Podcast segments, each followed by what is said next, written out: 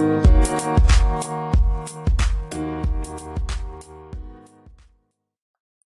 நேயர்களுக்கு இனிய வணக்கம். இந்த நாள் இனிய நாளாக அமையட்டும். திருக்குறள் பகுதி குறள் எண் எழுபத்தி மூன்று அன்போடு ஏய்ந்த வழக்கென்ப ஆறுயிருக்கு என்போடு ஏய்ந்த தொடர்பு. அன்போடு ஏய்ந்த வழக்கென்ப ஆறுயிருக்கு என்போடு ஏய்ந்த தொடர்பு. அருமையான உயிருக்கு உடலோடு இணைந்து இருக்கின்ற உறவு அன்போடு இணைந்து வாழ்ந்த வாழ்வின் பயன் என்று கூறுவர் பெரியோர்.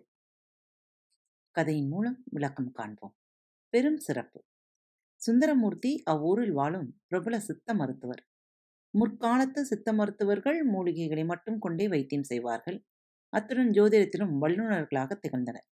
சுந்தரமூர்த்தி தன்னிடம் வைத்தியம் பார்க்க வருவோர் நடந்து வரும் நடையிலிருந்தே அவர்களைப் பற்றி பிடித்திருக்கும் நோயின் தன்மையை கண்டறிந்து விடுவார். அத்துடன் அவ்வூரில் வாழும் மக்கள் அனைவரின் ஜாதக குறிப்பை அவரே எழுதியுள்ளார். காலத்துக்கு காலம் கிரகநிலை பற்றி அறிய வரும் மக்களுக்கு அவர்களது ஜாதக குறிப்பை பார்த்து கணித்து எதிர்கால பலன்களை பற்றி விரிவாகச் சொல்வார். பரிகாரம் தோச நிவர்த்தி செய்ய வேண்டுமானால் அதை பற்றியும் விரிவாகச் சொல்வார். அதன்படி மக்கள் செய்து குணமடைவர். அவ்வூரில் மக்கள் மட்டுமல்லாது அயல் ஊர்களிலும் வாழும் மக்களும் அவரிடம் வந்து மருத்துவ சிகிச்சை பெற்றும் ஜோதிடம் பார்ப்பதற்கோ அல்லது மருத்துவ சிகிச்சைக்கோ அவர் ஒருபொழுதும் கை நீட்டி பணம் பெற்றதில்லை. தில்லையம்பலம் அவரது மருத்துவ உதவியாளன் கசாயம் காய்ச்சுவது எண்ணெய் காய்ச்சுவது மூலிகைகளை அரைப்பதுடன் நேர்களுக்கு சுந்தரமூர்த்தி எழுதும் மருந்து வகைகளை சரை கட்டியும் போத்தல்களிலும் ஊற்றியும் கொடுப்பான். அவற்றை கொடுக்கும்போது எப்படி அவற்றை குடிக்க வேண்டுமென்று விளக்கமாக கூறுவான். நாகலிங்கம் சுந்தரமூர்த்தியினது ஜோதிட உதவியாளர். பஞ்சாங்கத்தை பார்த்து கிரக நிலை நவாம்சம் நிலைகளை குறித்து கொடுப்பது ஜாதகத்தில் கிரகங்கள் நிற்கும் இடங்களை கணித்து கொடுப்பது சுந்தரமூர்த்திக்கு கொடுப்பது அவனது தொழில். ஓய்வான நேரங்களில் சுந்தரமூர்த்தி வளர்க்கும் ஆடு மாடுகளுக்கு தீனி வைப்பான். அத்துடன் மருந்து வாங்க வருபவர்களும் ஜோதிடம் பார்ப்பவர்களும் விரும்பினால் நாகலிங்கத்திடம் பணம் கொடுப்பார்கள்.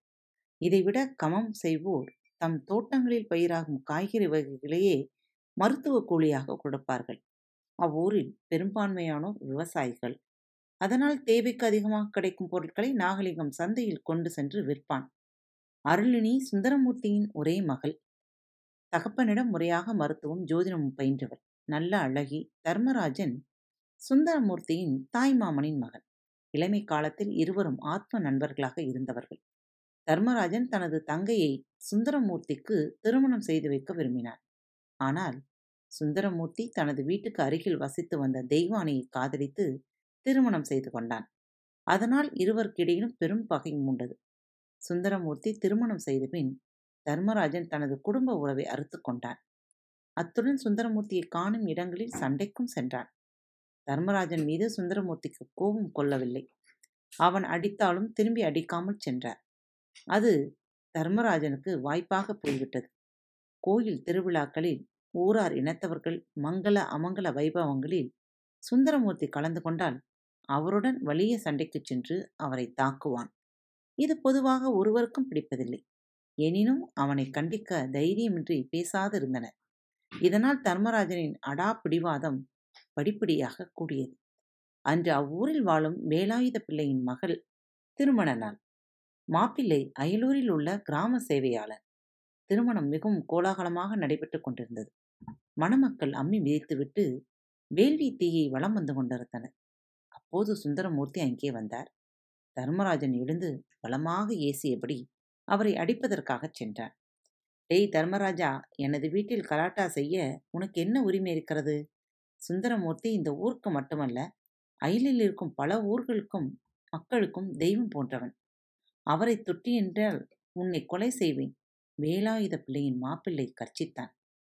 தர்மராஜனின் கோபம் வேலாயுத பிள்ளையின் மாப்பிள்ளையின் பக்கம் திரும்பியது.